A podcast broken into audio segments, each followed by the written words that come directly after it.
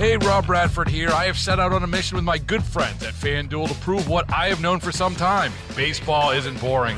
Now I have a daily podcast to prove it with some of the most notable people in the baseball world screaming baseball isn't boring from the mountaintops or at least agreeing to come on our show. Players, managers, GMs, and yes, even the commissioner of baseball, Rob Manfred. It has been a constant wave of baseball's most powerful voices. So join the revolution, subscribe, and soak in Baseball Isn't Boring. Listen on your Audacy app or wherever you get your podcast. You'll be glad you did. With Alex Halper. You're with the PA Chamber of Business. Hi, Alex. How are you today? I'm I'm doing well, Nikki. Thanks for having me on. Thank you. Now, you have done. There's been some research done by the PA Department of Business to see how the how raising minimum wage has actually uh, affected other states. Am I correct? Well, we have we have heard, as as I'm sure many have, um, perspectives from from other states that have attempted this, and it, it, it's played out uh, sort of exactly as um, as as we hear it would, which is some people certainly do benefit, uh, other people are are harmed, uh, whether it means uh, hours are reduced or their job is eliminated altogether. If you're a you know a small business owner uh, and and and you don't have the capacity to expand your labor costs uh, that significantly, then uh, then you're certainly harmed by it. So it's as always, it's a it's a mixed bag. I think one of the states that was mentioned, uh, Michigan, was it? Was it Michigan? Well, we've seen you know different uh, minimum wage debates occur, uh, you know, all over the country, and you know it's it's sort of unfortunate. We get into this very standard uh, uh, political debate about the minimum wage, um, and and at the end of the day, again, some people benefit, some people are harmed, uh, but what you know, we, we always hear uh, about uh, the need to do this uh, because if you're, you know, for example, we hear about a, you know, a single a single mom in Pennsylvania uh, can't raise a family earning the minimum wage, and you know, I think there is there is broad agreement that someone in that situation needs lawmakers uh, uh, working on policies to assist them and to help lift them up. What what you often don't hear is that when you look at who's earning the minimum wage in Pennsylvania, less than one percent are single moms. Over over uh, ninety three percent, and this is according to to state data. Ninety three percent of minimum wage earners don't have children. Uh, so you know we think that lawmakers need to have a much more thoughtful strategic approach to how do you target support to those individuals uh, without triggering some of the negative impacts on employment that we've seen, you know, both in Pennsylvania in the past, but also around the country. Right. Well, and what kind of negative um, have you seen in the past? I guess is one of the questions I want to ask. Like these small businesses just going belly up because they can't. Yeah, well, you know, and I've uh, you know I've cha- challenged uh, advocates for the, the, the the most recent proposal, not only you know increasing the you know the current minimum wage by by more than sixty percent uh, in just a few months, and then and then ultimately uh, you know more than double uh, but the proposal also, and this is important. The proposal uh, does away with the tipped wage, and that's a that's a system where uh, everyone is is always guaranteed the minimum wage. But for restaurants, for example, uh, they can utilize tips to ensure that uh, the the minimum wage is met. For for restaurants, um, if you do away with the tipped wage as is being proposed, uh, that's an over 235% increase to what are usually entry level wages. And I would challenge advocates for this proposal. You know, go to the clo- you know, go to your neighborhood restaurant, go to your coffee shop, ask them if they're prepared to increase entry level wages by 235% in just a few months. There is just a, a complete disconnect between some of these, you know, sort of feel good policies that are proposed in Harrisburg uh, and, and sort of the realities on the ground for, for Pennsylvania employers. Well, I know a lot of people who choose to be in a server's position because with the tips, they actually end up making out way better per hour. I mean, there are some places that are, are slower, but I also know restaurant owners that they'd be serving people themselves. They've been trying, they'd be trying to cook, mm-hmm. and serve people themselves because they are not bringing in that kind of cash to pay out that kind of money for a server to sit there um, like that. You're correct. These are you know these are operations that you know on average operate on on very thin profit margins, and and again, the, and then if they had the to raise idea- the their rates, the raise the the menu items, they're going to Yeah. lose customers because who's going to be able to afford to eat at a restaurant that's paying a server fifteen dollars an hour? Right.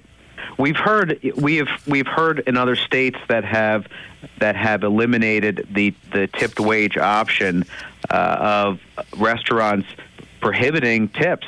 If you have to pay if you have to pay a server fifteen dollars an hour, to your point, you have to raise the cost of items on your menu so significantly just to make up the difference that you're going to lose customers already and and some of the most um, yeah, some of the so, some of the most aggressive pushback has come from the servers themselves who have have benefited better from a, a system where where they could earn tips. Uh, and under this it just does not it, it doesn't uh, the numbers don't crunch if you're the average restaurant owner in Pennsylvania. I mean, I know at some decent restaurants you can walk out, uh, and this is in Northeast PA, with three hundred dollars a night if you're doing a good job. Sometimes more. When just on tips, you know, Yeah. if you break that down and you're making minimum wage now, even at fifteen dollars an hour, and you only put in a five-hour shift, somehow it doesn't work. The math doesn't compute for the server. Because I know people are going to say, but still, they should be paid.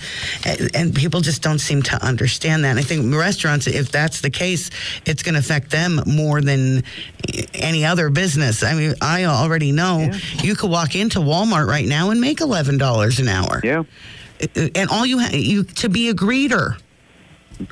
Uh, Yeah, I think if you- look at, at many of the sort of national corporations, uh, their entry level wages have, have gone up considerably over the years, um, and and an increase of this of this extent. I mean, you're talking about ultimately within a few years, uh, an over 500 percent increase in the entry level wages for what you would pay for a server.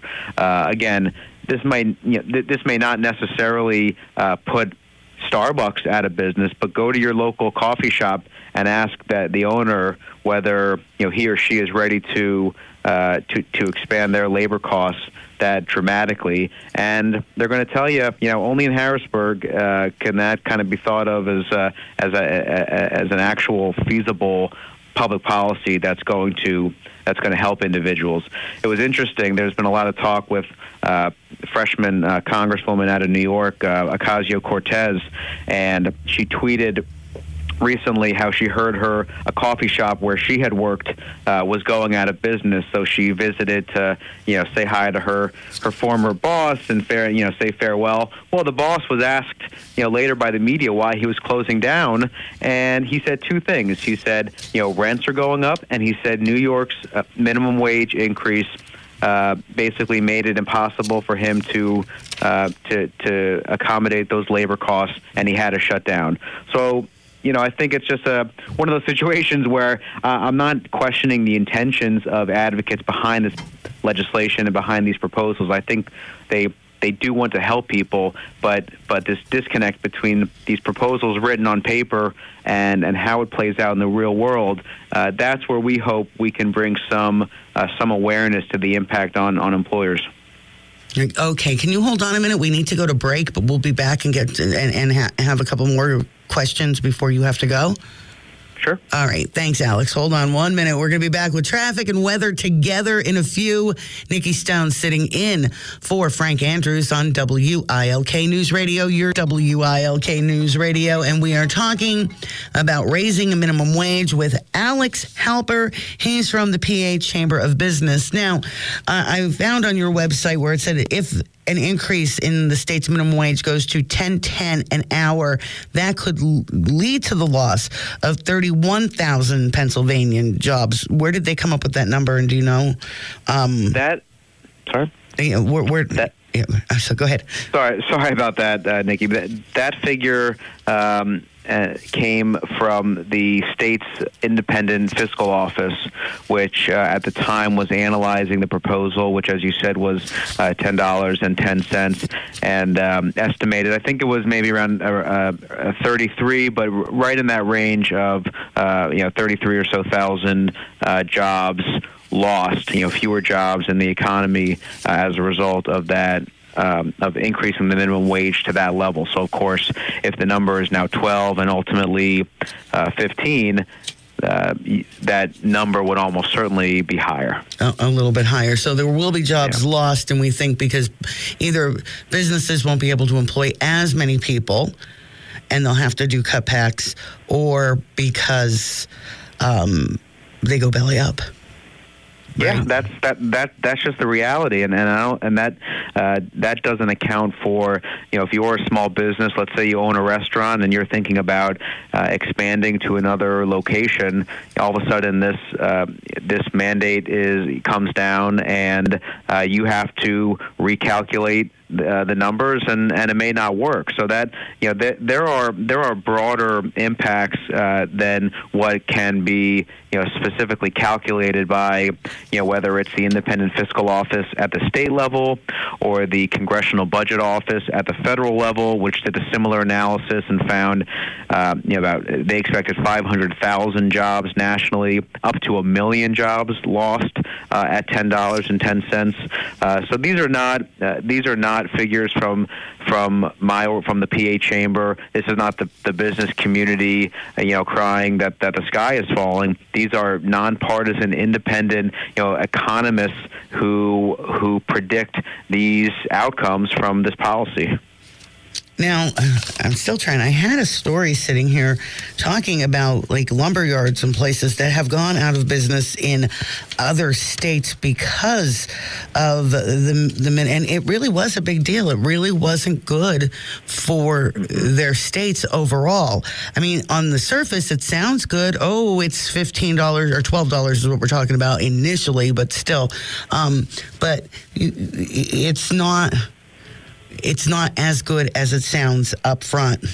The, these things are are are far more complicated than can ever be conveyed in sort of the the, the five sec uh, five second soundbite that um, sort of advocates make it out to be. Again, I think there's there's broad consensus that you know for for, for low income you know Pennsylvanians, uh, you know single parents raising children. Uh, of of course, we need to have a strategy. We need to have policies to uh, provide those individuals better opportunities and, and to help and to help them. Uh, but but I think there has to be recognition while while minimum wage you know this was a this was a New Deal era policy that was intended to help those uh, those you know primary breadwinners for families. Uh, but over the decades and over the years, as the the, the demographics have evolved and uh, the economy has changed that's just not the case anymore. You're talking a much younger population uh, in these in these jobs generally. Uh, you know, you're you're talking individuals without children. So let's figure out ways to actually actually target support to the individuals that that we all believe ought to be helped. Because I tell you, when those 33,000 jobs are reduced, there's a good chance it's going to be a lot of the same uh, people that uh, everyone says they want to help, and now all of a sudden uh, they're out of a job. Right, exactly. I mean, and some people think that, you know, the vast majority of people working for minimum wage are working for these large corporations, and that's not true. The vast majority of people making minimum wage are working for smaller companies. That's right. Small- it's, it is. It's it is smaller employers, and that's who you know. That's who we're hearing from now, uh, who have very serious concerns about this proposal, and they can even you know, even begin to accommodate it. Now, I see even in New York State, where the minimum wage is eleven ten an hour, if you cross the border up um, from the Endless Mountains region of PA and you go across the border, they have signs up that they hire people to work at their fast food chains at fifteen dollars an hour mm-hmm. and their minimum wage is Uh, eleven dollars, and so they're not even paying. And here they're not paying minimum wage either. They're already paying above minimum wage. So I don't know where we're going to get with this. And most of these wages, or even anything under fifteen right now, is hard to live on. based on our No, rents, yep. based on our, and I'm thinking Northeast PA, our cost of living is lower than it would be in Harrisburg or Philadelphia, even. And it's Mm-hmm. difficult here, but I don't think raising minimum wage is going to be the savior to Right. solving this problem. We need better jobs brought in to our areas. I, I, I would agree with you. I, I think over the years and decades, you know, advocates on uh, supporting this have done a good job of creating this false choice of, you know, do you want to help uh, low-income families, and therefore you have to support you know dramatic increases to the minimum wage and and I think it's just necessary to um, uh, to to call out that false choice and and uh, you know just make it clear that that there are other But options In the long there are, run, you when know, they ra- raise the rate, the wage to fifteen dollars an hour, PA gets more in their pocket to, due to taxes coming out from the higher Mm-hmm. wage, and they're the only ones that are making out. The government. Yeah. All right, we have to go to break. I have news coming up. Alex, I appreciate your time. I will be checking in with you again when I see the need be. Thank you, Alex. Have a great well, day. Thank thank you. Take Thanks care. for having me. Bye bye. Baseball is in full swing. NBA playoffs are heating up, and your NFL team is gearing up for training camp. Listen to the latest on the teams you love here on the Audacy app. The biggest sports radio stations in the country, providing unrivaled local coverage of their teams, all in one place.